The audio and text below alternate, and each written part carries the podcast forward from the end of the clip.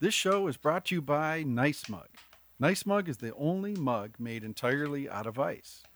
For more information, go to nicemug.com and enter the coupon code SAUNA for 10% off your entire purchase.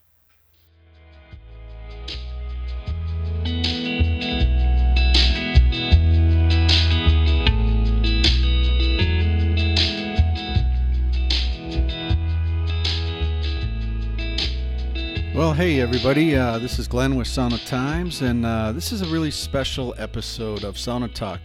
Uh, you're going to be hearing from uh, a bunch of uh, a bunch of folks in Minneapolis. Uh, these are people volunteering their time for the 612 Sauna Society. And what we have is we got Margie, Teak, JP, Alex, Max, Mike, uh, and not even myself. So this is a guest episode with uh, with multiple voices. Um, and what's great about this sauna talk is uh, you're going to hear some common elements of uh, how and why these folks are donating their time toward the mission of 612 Sauna Society and uh, the soon to be launched Kickstarter campaign where uh, funds will be raised, uh, volunteers will be asked for, so that we can continue to build uh, the community of sauna in the area of Minneapolis, St. Paul, Minnesota, USA. So, uh, you know, the first, uh, first of all, it's just a big thank you uh, for contributions over the last two years. Uh, without the participation and enthusiasm of everyone um, in the 612 Sauna Society, there would there would be no society. So um, there, uh, with with the folks that are members, there's over 2,000 strong, and it's growing each week. Uh, so what's going on next is. Um, uh, and ask for support. Uh, pledge at the $200 level when the Kickstarter campaign launches in October.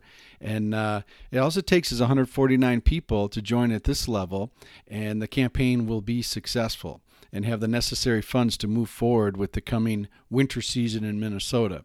And uh, only the donors who give at that level, the $200 level, will be eligible to be founding members of the Sauna Cooperative. And uh, so it's one chance. And um, those listening that are interested in joining, uh, check for the Kickstarter campaign.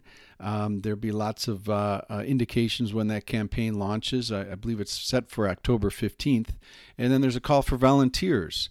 Uh, to help with the campaign.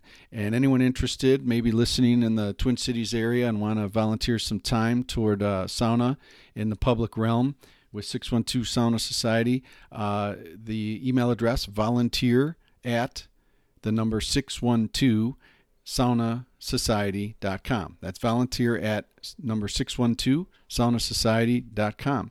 Uh, great group of folks, uh, fun people, and you know, volunteering some time affords uh, some free saunas. So that's the story. Um, this is what's going to be happening. Uh, the purpose of this podcast is to introduce you to the steering committee members who uh, would like to tell you a little bit about sauna um, and their experiences and why they're donating time uh, toward the 612 Sauna Society Cooperative. Without further ado, welcome to this episode of Sauna Talk.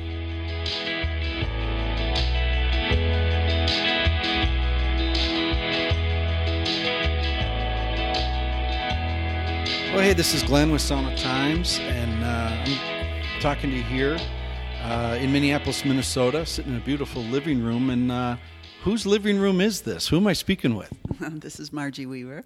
And Margie, you live here, right? I do. Yeah, and we are right by the creek, right, in Minneapolis, Minnesota. Right by Minnehaha, right by Minnehaha Creek. Yes. Right on.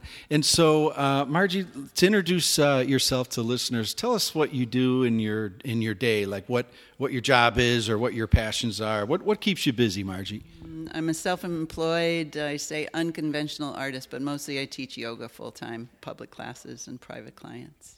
You do, and you do that where? Uh, One Yoga is a nonprofit studio on 26th Street in Lyndale in Uptown Minneapolis. Nice. And you're uh, we're the, the, purpose of this sauna talk is we're uh, interviewing all of the steering, as many of the steering committee members of the 612 Sauna Society, uh, as many of, of, them as we can. And you happen to be uh, volunteering a lot of your time as a uh, member of the steering committee. And so why? I mean, it's a it's a It's a broad question, but what has uh, compelled you to dedicate your time to this organization? Mm, I, I, think it's a lot of John's passion for what he's doing and just seeing something uh, really deep and true in keeping a tradition alive in the world that that didn't necessarily make the leap across the ocean when our ancestors first came over here. And uh, it seems important to me to know where you come from and to keep those traditions alive. And so I just got fired up too when John was first talking about how to keep this mobile sauna going beyond what it was last year and the years before with his personal one.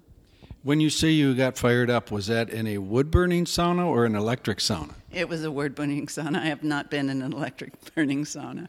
So you literally got fired up. Yeah, and so what do you love about sauna, Margie? What what is the things that you uh, you as a yoga instructor yourself? You know, maybe you could share for listeners what you you personally love about sauna in the experience. I think some of those things might be pretty obvious to anybody who's done yoga, but just the really meditative and the the aspects of slowing down in your day. And we're living in a, a huge city, and people's lives are fast paced and they're full of day to day commitments. And um, I think we get overly focused on self, but how does taking care of ourselves then take care of the world? And sauna to me seems like a very good way to do a number of things around being healthy and having really good well being. Nice, nice. And so when you yourself uh, partake in sauna, um, uh, let's just say hypothetically, the last 10 saunas you've taken, uh, what time of day would you go into round one? I think I'm, excuse me, mostly a late afternoon or evening sauna person. In the summer, it's a little tricky with the mosquitoes. I want to be done by the time the mosquitoes. So about seven o'clock would be a good time, maybe for you. Yeah. Yep. Okay. And then uh, seven o'clock, you go in for round one. And when would you, uh, you know, head back into the house saying, "I'm done with my sauna session"? If you hypothetically say started at seven p.m. It's a lot like uh, my yoga practices, I think. It depends on how the day has gone, how much energy I have, have I eaten, uh, how early do I have to get up the next day. But maybe in an ideal world, it's three rounds and some dips in the creek in between, and a final little rinse in the shower. And right on, maybe about nine o'clock, maybe. Yeah, probably at least ninety minutes, but maybe longer. Yeah, ninety minutes, maybe longer. So there's that concept that you were speaking about, where in this busy world, you you take yourself away from the busy world and you allow yourself an hour and a half or two to completely restore, rejuvenate that whole vibe. And it parallels yoga, right? Yes, absolutely. Sweet, sweet. Anything? Uh, one last question. Well, I got two more for you, Margie. Um, the first one is uh, for people considering uh, joining the Six One Two Sauna Society and becoming a member, uh, you know, of this community. And that, what you know, what uh, sell me on it. Why? Why should I join? Like, if I'm listening, and why do you think I would want to join? Mm, I just think that. Um, there have to be more ways for us, especially living in Minnesota in the winter, to stay connected to each other and to not go off into our little caves and isolate. And how about the couch? Uh, not too solitary on the couch. Put down the remote. I know swimsuit. I know. I, I mean, I I have the good fortune of having a wood burning sauna like 20 steps out my back door, not walking distance from where we're sitting here, by the way, in South Minneapolis. And even that, even that, it's like when it's cold out and I'm on the couch, and I'm watching a hockey game or whatever. It's like, okay, it's winter. You really have to really ramp yourself up for it, right? Yeah, I would say too, it's very different than just gathering with people at a pub or going dancing or something like that. There's just so many beneficial aspects to it that that you know people will draw their own conclusions from what that is for themselves. But yeah. So Margie, if you could have a kick-ass mobile sauna and bring it anywhere, anywhere, where would you choose? I have not been everywhere in the world, but I was recently in Iceland and there are many beautiful geothermal pools there. But I really longed for a sauna to be next to the sea and to be able to dip in the sea after in Iceland. Well, I'll join you. Sounds great. Thanks for joining us, Margie.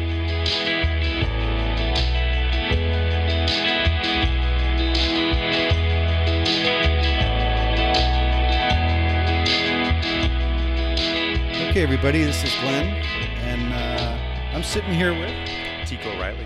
And Teak, what do you do? What's your day job? What's uh, what are you up to? Well, right now I am the executive director of a company called The Pitch, which is a new venture to kind of build a sports tech ecosystem here in uh, Minneapolis. But it's uh, an extension of work I've been doing for a long time in uh, co-working, so building collaborative spaces and communities of people who work together in a number of ways. Uh, most often tech, but um, really all walks of life, from legal to marketing to content provision and et cetera. And that's how I met uh, Mr. John Peterson. Wow, super. So where's this uh, this sports facility located? Is it is it happening now? Oh yeah, it's uh, we. In fact, we just had our grand opening party last Thursday. Uh, our official opening was August first, and uh, we're rolling with about 20 members right now, and it's going really well. And where's it located? Up in Northeast, we're at uh, Broadway and Central in the Highlight Center. Sweet, sweet. And those that are listening that are not uh, from Minneapolis, uh, Northeast is a community um, uh, uh a lot of brew pubs, uh, a lot of younger people. Uh, that used to be the scene in Uptown, but Uptown got too expensive, and so Northeast is really a happening place, isn't it, T? Well, it's got all the art galleries too. It's one of the nation's largest art gallery districts. So Art-A-Whirl in the spring is kind of a, a major happening, and then every first Thursday you've got uh, art crawls that are going on, and then like you said, the microbreweries, the distilleries, uh, a lot of saunas up there nowadays too. Right on, right on. So. So Teak, you're you're a member of uh, the steering committee on the 612 Sauna Society, and why are you dedicating your time, energy, uh, passion to this group? What, why? Well, that's a good question. I mean, it comes from a really honest uh, affection. You know, it, it all happened organically. Um, you know, meeting John, we were instant friends at Coco, and uh, then the sauna connection happened a little later after that. My personal uh, relationship with sauna and sweat goes way back to my childhood. Um, and then, yeah, just after the occasional uh, drop in down in South Minneapolis, it grew and grew into this, you know, momentum that I think we're all sort of caught up in.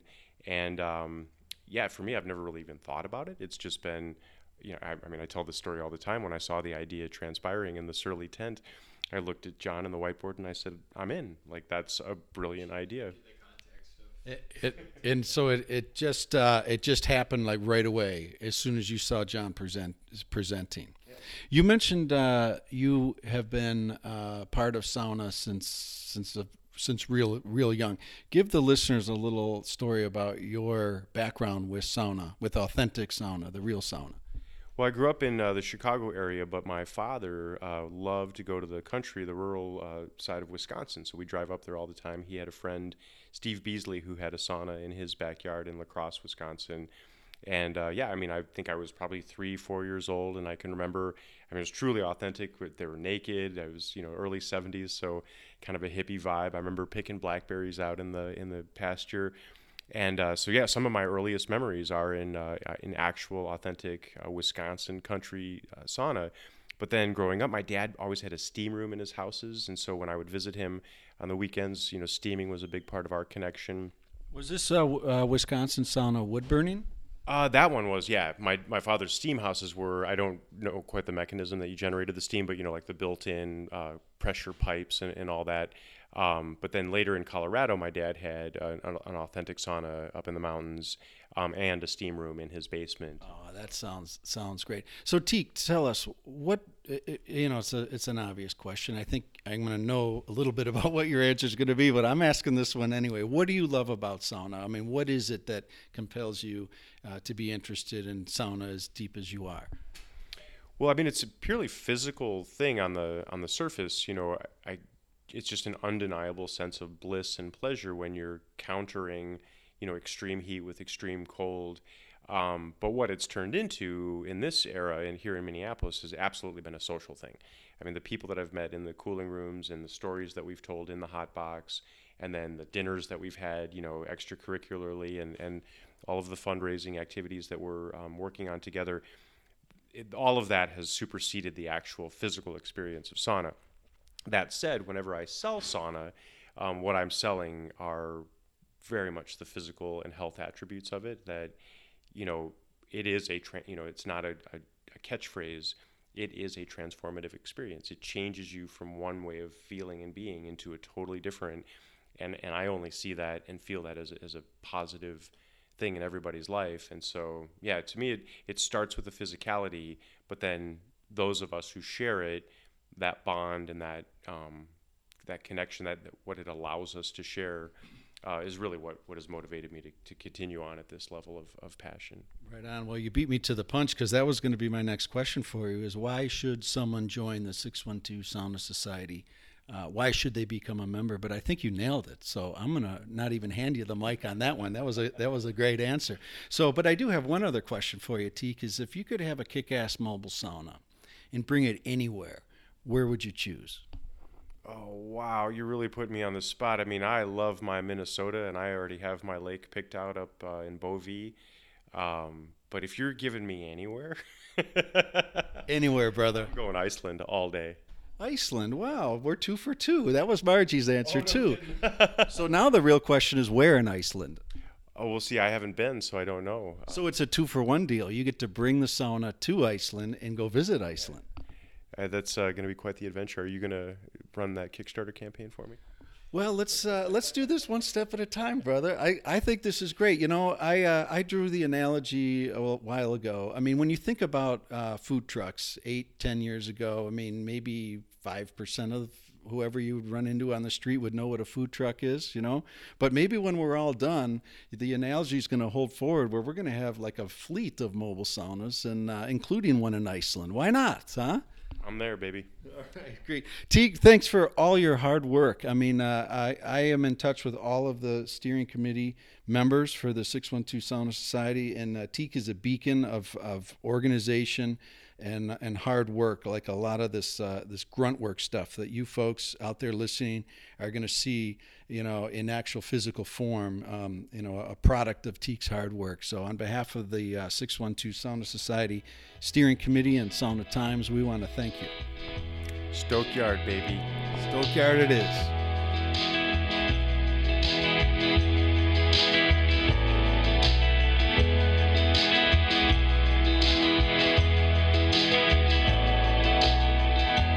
Okay, so we're um, we're joined by another esteemed colleague slash guest slash friend. I mean, I mean, uh, who am I? Who am I sitting here with? My name is John Peterson. And John, um, I think a lot of people know who you are, but just introduce yourself uh, for guests that may not know who are listening from other places. Tell us, like, what do you do uh, in your day? You know, your day to day. What's your What's your main thing?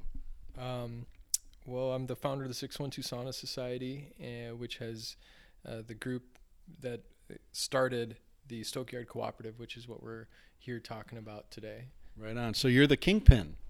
Uh, I'm the sauna meister. So I, I, I, you know, it, we started this about two years ago in my backyard, and it just started with hosting friends over for sauna, and um, you know that has taken us now to this more public um, phase so, you know, yeah, that's where I'm at. Right on, right on. And you, um, you, I say the kingpin in that you have personally uh, hosted and been a sauna meister for about how many people this past winter? I mean, you had uh, you had the little box sauna brought to different installations, different uh, residencies around town, and you did a hell of a job keeping score uh, and gathering email lists gathering, you know, building a conversation. So, about how many people would you say this past winter, the, the winter of 2015, 2016 in Minneapolis, as sauna meister, how many people have you hosted in the sauna? Uh, I think it was about 1,900 by my estimate. And at what number did you start to think that uh, this thing could be a little bit uh, deeper, stronger, more community based than it is. At what what number did person did that finally hit you? At the first guest. I mean, it it has nothing to do with the amount, you know, with the amount of people. Every night has been so just self-contained and special in its own right that it's really you know it becomes it's become popular now there is a, a larger group but it's really about the actual experience of being at the sauna, which is limited to like eight specific people who come together on a specific night. And that's what, you know, that's the core of it, you know. Fantastic. Now, this is a tough question, and you can say pass, and I will take no offense to it. But as you think about 1,900 people divide by eight because eight people fill a slot for a sauna session. If you had to explain to somebody the the power of this gathering, this community, in just one of these sessions, does one come to mind where there is this like moment where you where everything that you dream and believe about sauna in Minneapolis uh, came together? And if so, you can pass, JP. but if so, does an event, does one event come to mind? Uh, and and who was there and where was it? Gosh, so many come to mind. Um, you know, just one of the more uh, recent ones, just because he's sitting right here in front of me. Uh, Teak is here, and um, you know, there's so many great sauna nights that um, one of the most special ones recently was um, Tiki sent me a, a message the day after Prince died, and um, we had I had Teak over for a sauna, and we were. And who's we? Me and Teak.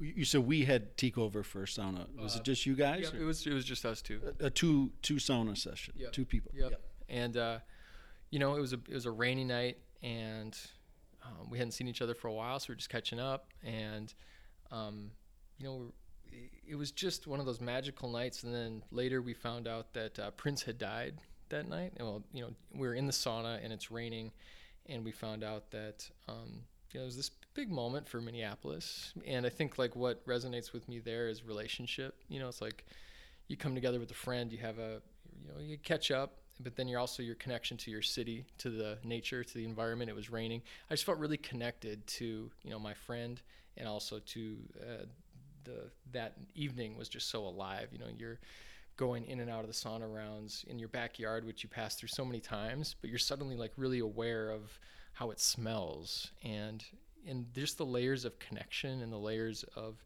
relationship there. I was really reminded of that on that night from a interpersonal level all the way to a this pop culture icon. Right on. Teak?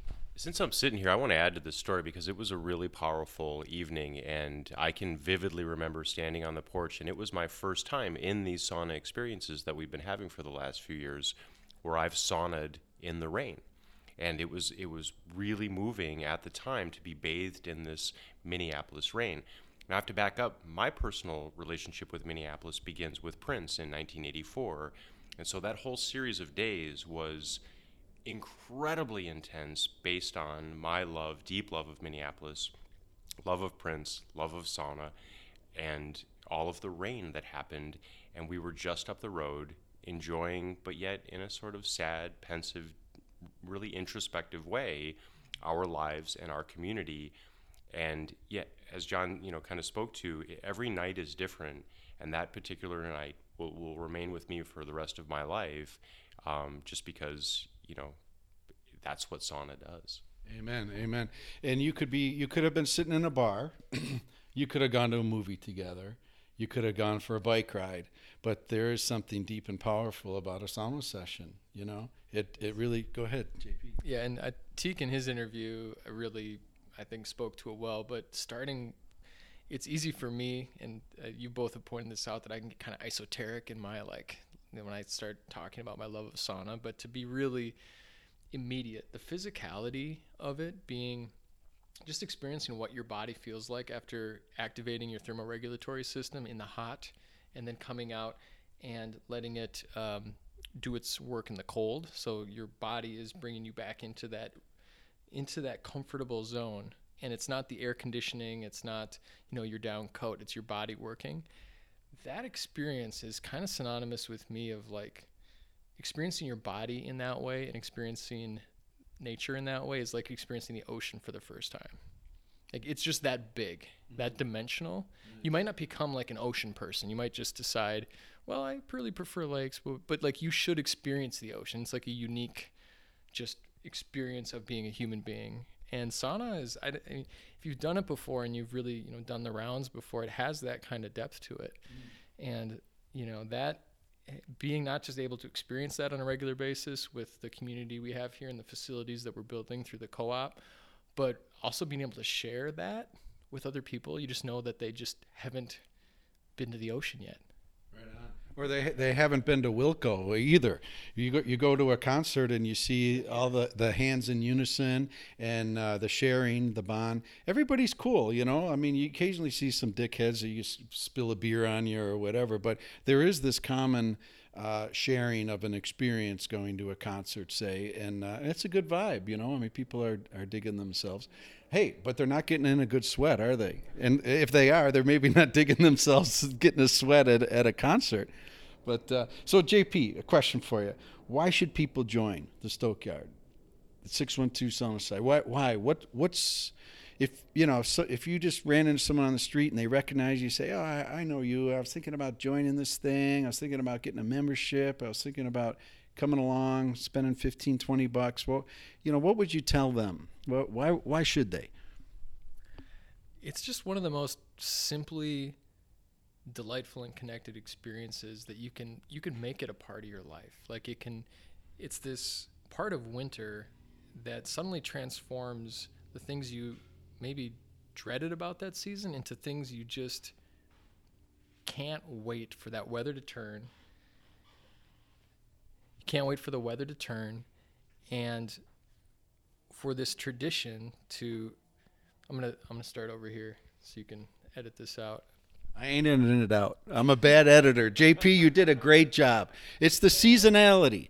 It's the seasonality, right? Like you know, you, this guy on the street saying, "Well, you know, I don't know, I don't know." It's you know, say, "Hey, well, if if you don't want to come in August, when your feet are cold and you're feeling shitty, and it's the week before Thanksgiving, show up then, right?" Uh I sauna all season. I do too. I do too. But it. Yeah, go ahead. I don't think it's seasonal, but I think it's it's a way to connect, whether it's your body or with uh, somebody else or with nature. It's a way just to to make space for what needs space in your life, to connect with what needs connection in your life. And I'm not. I don't know what that is for people, but I can tell you, uh, with thousands of people that have come in the sauna I can tell when it happens, and it happens a lot. You just see people getting something that they needed. And I don't know what that is, but you can just tell when that connection happens. There's a certain feeling in the space. And that is it's a it's it's everything. And it's it's a, it's more than enough.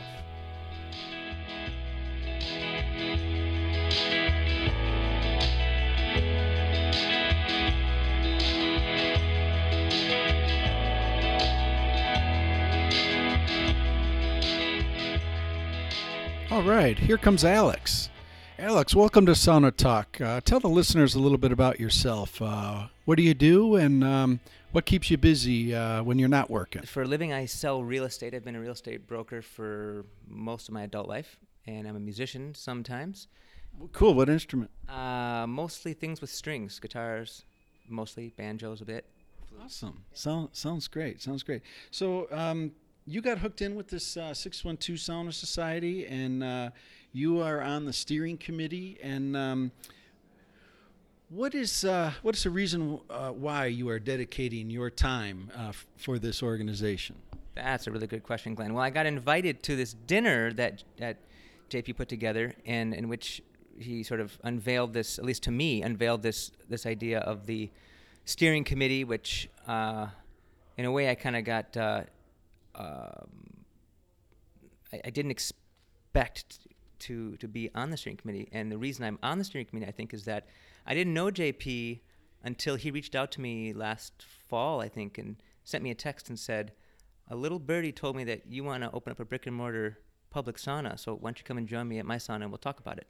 Which I thought could be really cool or maybe kind of creepy. I don't know because I didn't know who he was. Amazing. And this was when? Last uh, fall, I believe. Okay. and so, um, boy, I, I want to ask you a couple questions. So we might as well just dive right into the brick and mortar aspect. What got you interested in the concept of a brick and mortar public sweat facility? Well, I've been to a few, um, not that many, uh, but a few on the coasts. And um, every time I've been to any type of public hot tub, sauna type of place, it's always been inspiring. And somehow in the last, I don't know, 15 years, it's been in my mind for years I thought this would be a great thing to do someday. and then in the last couple of years, it seemed like maybe that someday is now. Amazing. So you've had this idea for about 15 years. Something like that, yeah. Sweet, sweet. So there's a lot of parallel happening uh, with the 612 Sauna Society and Alex's interest in a brick and mortar facility. And, uh, you know, I think Minneapolis is too warm for a public facility. What do you think? Absolutely, it'll it'll never work. Warming, we're we're doomed.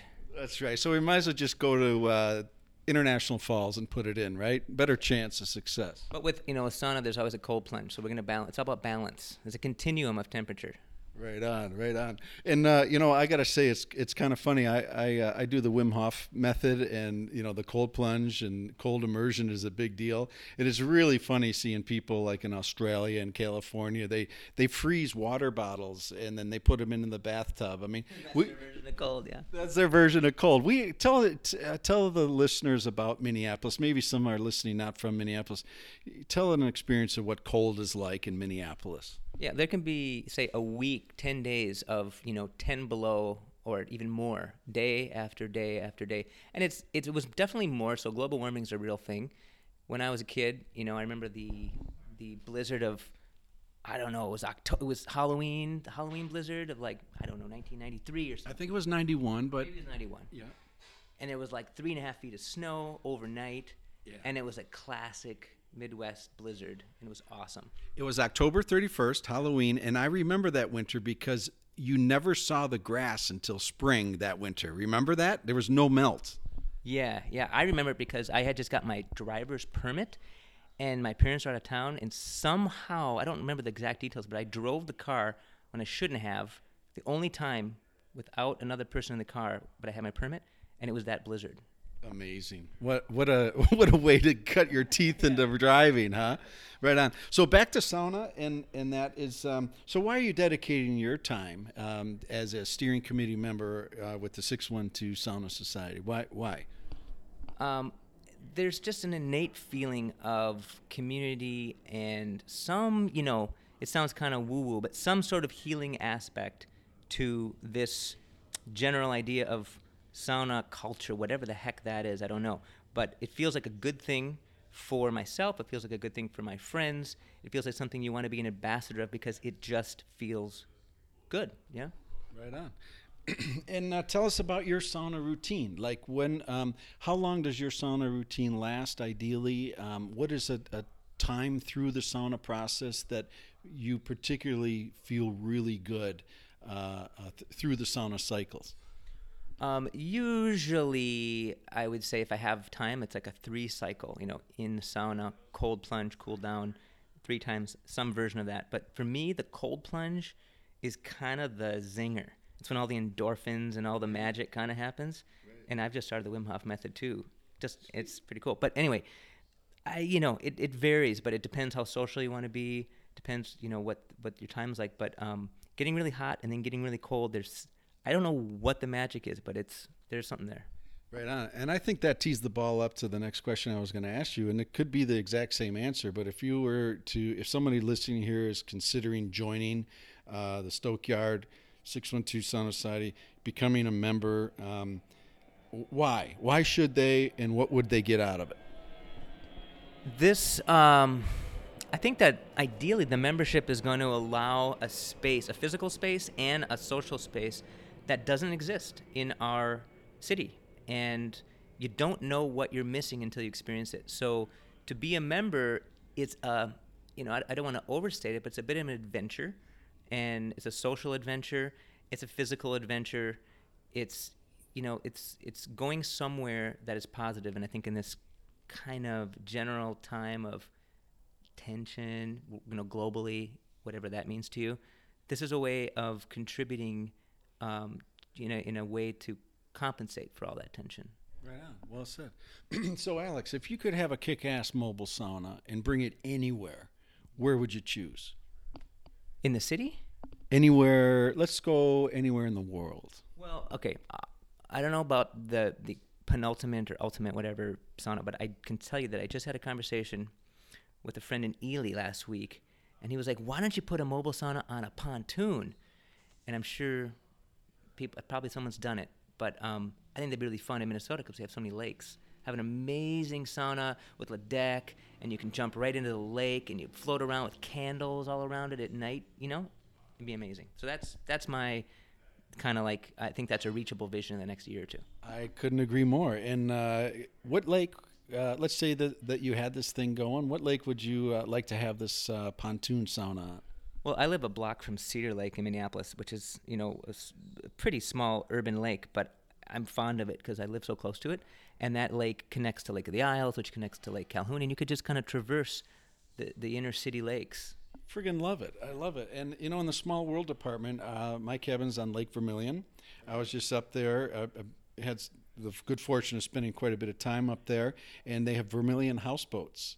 And the guy owns his name's Chuck, and I've given him my Sauna Times card, and I said, we got to convert one of these houseboats into a sauna. So there you go. Well, it's the same same gig you're talking about. See, this is the beauty of of sauna and all of these parallel lines of thinking. And uh, when we're done, Alex, I'm going to connect you um, to this guy who built a, a pontoon sauna. He's out in western Minnesota a little bit. Um, guy's named Grant, super guy, and you'll you'll we'll check out some photos. But I don't want to bore you listeners right now. But this is the wonderful thing about sauna and these this parallel lines of thinking. And uh, I just uh, I have this vision uh, for Alex. I can imagine him with one of those little captain's cat hats on, Cedar Lake, and uh, people. Foghorn or like a boo boo, you know, some sort of what do you call it? What do you call those? A fog? blowhorn kind of a deal. Right, and think about if uh, if this pontoon sauna was available only uh, uh, for folks that are on some sort of other uh, vessel, uh, whether it's the kayaks or canoes, and you just tie right up and then hit a round or two, huh? Yep, I dig it. It's great. And, and and you know, not to get all monetary about it, but you you know, I've seen plenty of long lines at Calhoun and Harriet for boat rentals. I'm sure you have too, right, Alex? Absolutely. Yeah. And then have you ever seen a line when it's been 40 degrees and rainy to rent a boat? No. Do you think if there was a pontoon sauna on the chain of lakes in Minneapolis, there there could be people renting boats to get to the sauna? It's a very entrepreneurial way of thinking about that. Yeah, you can you can make make hay when the sun doesn't shine. Amen, brother. Amen. And this is uh, there's a post on Sauna Times that talks about it talks about a sauna at a cabin is your best insurance policy for bad weather because when you have a cabin and you invariably have family up and kids and all that it's going to rain and uh, I can't tell you how many times at our cabin, when uh, the rain would come, I would just smile from ear to ear and say, "Man, this is going to be a great day," because you turn like a frown upside down, as as my good friend says. So, so we're on the same page, man. I love your thinking. And uh, any other words for the uh, the folks listening? Uh, anything come to mind about sauna and your dedication to the uh, 612 Sauna Society, the Stokeyard. Uh, you're on the steering committee. Any any final uh, final word about sauna? Um, well, I guess you know some sort of cheers to the um, awesome aspiration of sharing the beauty of coming together around. I don't know, sweating and sweating and bathing, which sounds kind of funny, but there's something about it that's really en- enjoyable for everybody, and I, I think it's a great aspiration to share with everybody. So glad that we're coming together in that way.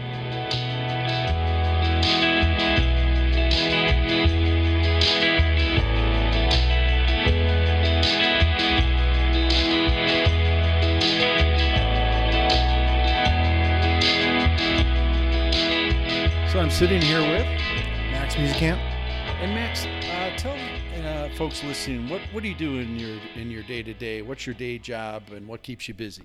Yep. Uh, I own a business. Uh, I started about four or five years ago, and uh, it's dedicated to creating places where uh, people want to be. And this uh, business is located in, Minneapolis. and all of your clients are obviously in Minneapolis. This is a lo- local business, is that right? Uh, it's been local for the last few years, and now we're expanding uh, outstate and doing our first project in uh, Wisconsin with some of the main streets out there, making them more dynamic, inviting, uh, vibrant places. Fantastic. And uh, uh, tell us, tell the listeners about your history with sauna. I mean, how long have you been exposed to the authentic sauna experience? Uh, it's really been quite recently. Uh, only about two years ago when I first met you and JP and, and others, and uh, you all introduced me and, and invited me into your own saunas in your own house and JP's. And when uh, the firehouse when it was uh, over in the Phillips neighborhood, and it really opened my eyes to the the power and the the feeling of it, and really uh, changed the way I experienced winter and uh, yeah, my own body, and got me in touch with this wonderful community. And so I became a true believer right away.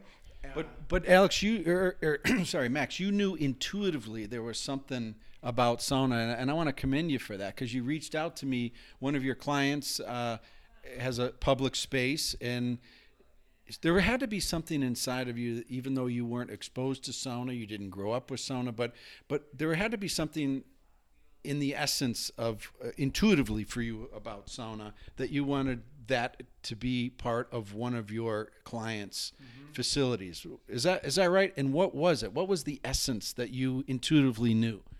Yeah, absolutely. Um, you know, one thing we've been exploring a lot in the public spaces that we uh, revitalize is uh, the using natural elements, human elements, things from the organic world, and specifically in a cold environment like Minnesota, Minneapolis, St. Paul. Um, fire is such a, a, a powerful element that just draws people to it. There's something so elemental about it that um, just mesmerizes us and uh, we've used a lot. We used a lot of campfires and other uh, fire performers in the past, um, but just the idea of of taking that to another level and, and like a fire box, a heat box, um, just struck us as something that in a digital world, uh, a very human, organic experience, uh, and a contrast with the, with what's happening in the winter outside was just going to be something that people really loved and gravitated to. And uh, we always like pushing the envelope and trying to figure out how to bring a public sauna to downtown Minneapolis and be the first ones to do that was really exciting. And you did that, Nicollet Mall. Yep, it was on Nicollet Mall between 12th and 13th, and uh, it was such a big hit um, and really amplified uh, and set the stage, I think, for Little Box Sauna um, to you know have the success it had last winter. Right on. So you're a busy guy. You own your own business. Uh, time obviously is a scarce commodity.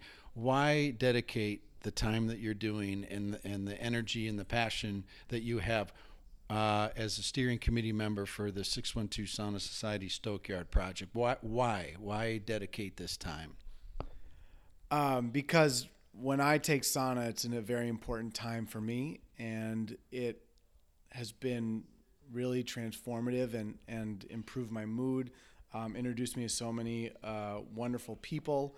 Um, it just it feels great and I want to share that same gift and that same opportunity to people who, like myself, uh, were not exposed to authentic sauna growing up um, and live in a cold winter climate that want to create community, that want to um, experience uh, organic ways of feeling great and alive and uh, connected to the world around us.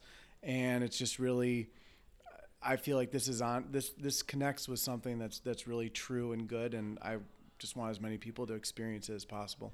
Well done. Now, I have to tell you, listeners, that Max, I, I tracked him down. I grabbed him. I came out to the hallway here, and I see Max turn in the corner with a towel, a big glass of water, and he's sitting here right now in his bathing suit. And and this he did not want to turn back and sit down on this interview, but I got him. I grabbed him, and I just want to free you up now, Max. I promised you only a couple of minutes. So what are you going to do right now, Max? I'm going to go sweat. And how many sauna rounds do you think you're going to get in? Uh, at least two, and I'm looking forward to swimming in the creeks in between. Right on. Well, thanks. Any parting words for people listening, maybe thinking about joining this co-op here, this you know, becoming a member, six one two Sauna Society? Is there is there any you know final parting words? I mean, you you summarized it great. I mean, I just want uh, those listening to understand that Max is a we'll call you a newbie to this thing. I, I don't like that term newbie, but this is what I love about sauna is you don't have to be Finnish. You don't have to have have been you know sitting in a sauna when you were like you know uh, a toddler with your grandfather and all that. Uh, you can you can get into sauna um, uh, uh right away, right? Is there any anything you want to say to that? Uh, if you're a human being, you're going to enjoy an authentic sauna.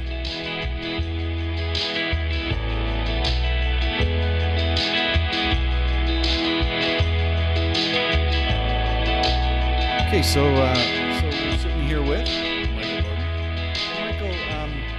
those listening, uh, what, what, keeps you busy? What do you do in your in your day job, kind of a thing?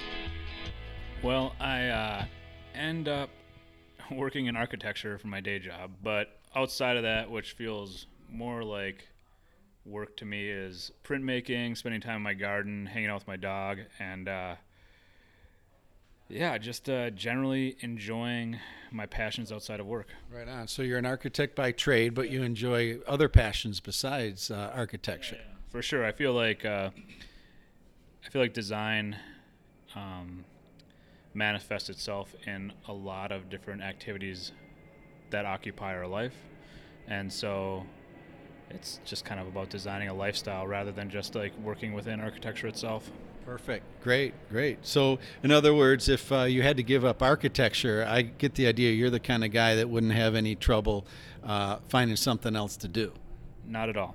Right on. So let's talk about sauna, of course. Um, what uh, what got you uh, interested in and and why dedicate? I mean, you're you're obviously not getting paid to be on the steering committee. Uh, you were chosen to be on the steering committee, the 612 Sauna Society, the Stokeyard uh, project. Uh, why dedicate your your time to this uh, project? Well, um, I think the big thing is that I think this has been a long time coming to Minneapolis. It's actually a renaissance of the sauna culture. There was a large sauna culture that happened throughout the Midwest. Essentially, when the Finns and other Scandinavian cultures started making like their footprint in Minnesota there was a thriving sauna culture, and that uh, for many different reasons died off about 30 years ago, possibly 40 years ago. And now there's this renaissance happening. But why it's personal to me is that I grew up um, about an hour and a half north of the cities, cross country skiing in the wintertime as a kid. My family had a small sauna in their house. Um, whether it was working outside or being recreational outside, we would just come and sauna a lot. It was something where there'd be kids in there, there'd be adults in there, we'd just be hanging out in the sauna. It'd be something in the middle of the wintertime that we'd do.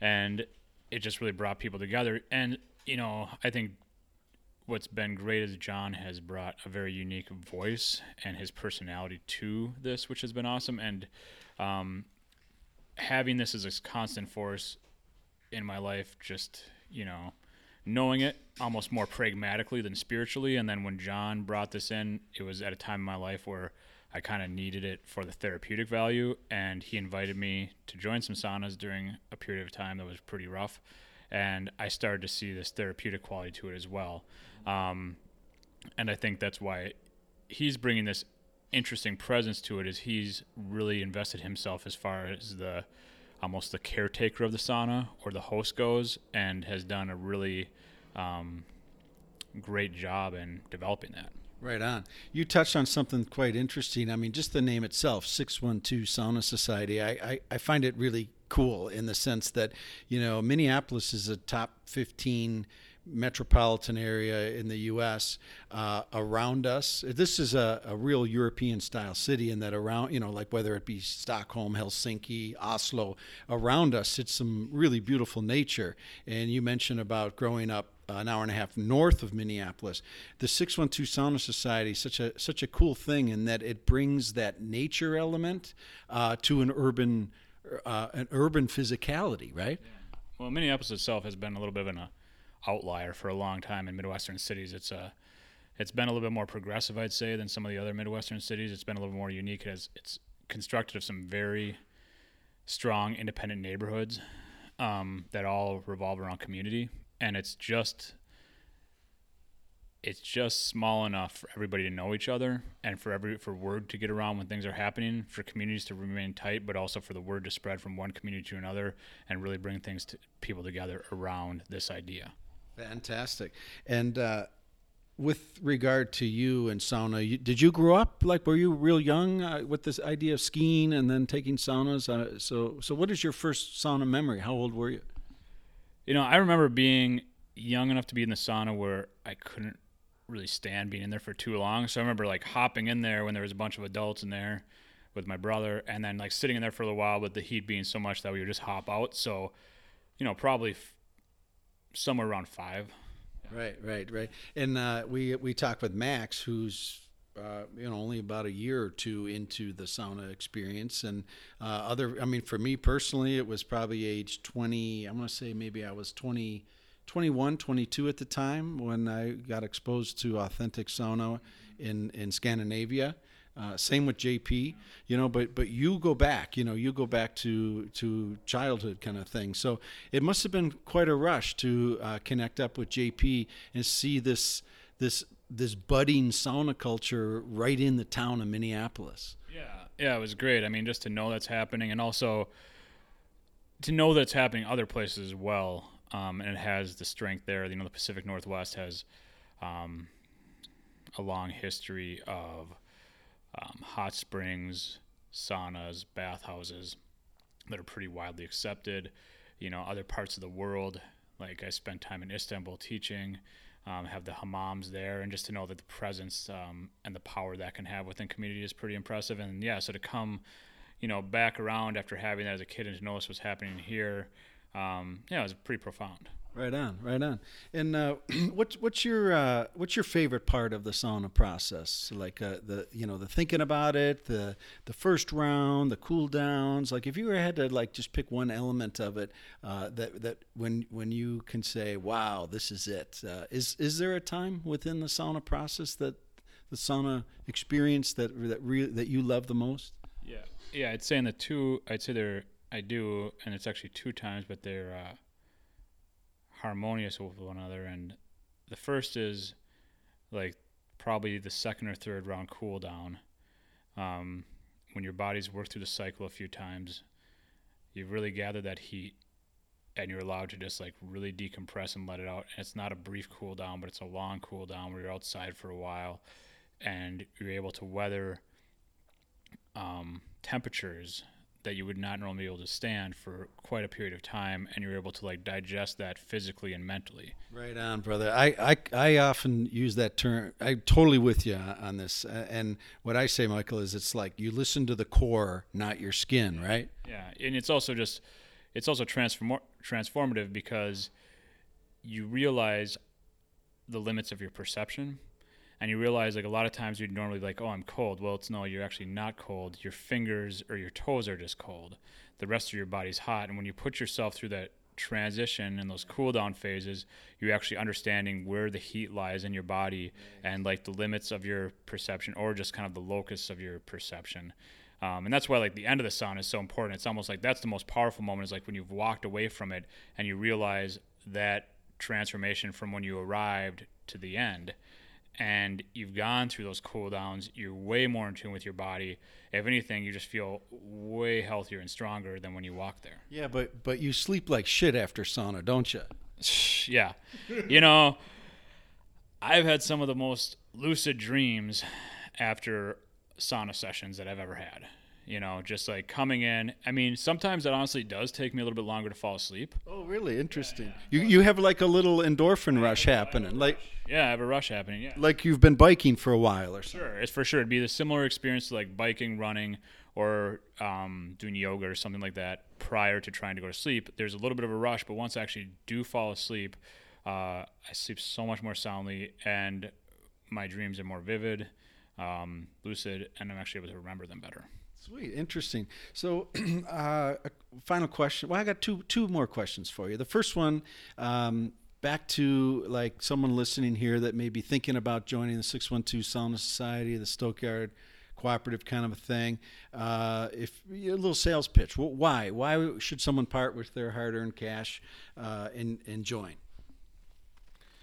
Well, I mean, there's no other experience like it out there. There's nothing right now that's being offered in Minneapolis, St. Paul. If you're at all concerned about your health, and not only just your health, but the health of the city and the space that we occupy, it's a great way to get in touch with that. I think a lot of us are in tune with certain facets of our health, whether it's eating, exercise, a combination thereof.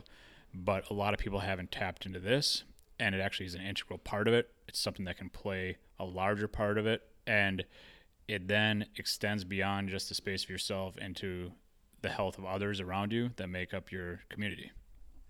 Michael, if you could have a kick-ass mobile sauna and bring it anywhere, anywhere, not just in Minnesota, uh, uh, where would you choose? Where would you like to go? It's a tough question, but I think I would like to take it to Hawaii because I grew up there.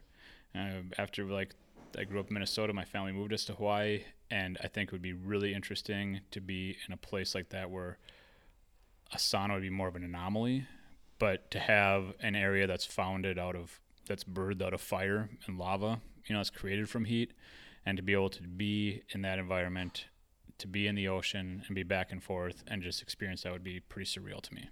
Right on. Michael Gordon, thanks so much for sharing some time. Any parting words to uh, folks about sauna and uh, what it means to you, 612 Sauna Society? What, what are you going to do uh, after, after this mic is over? Uh, any parting words?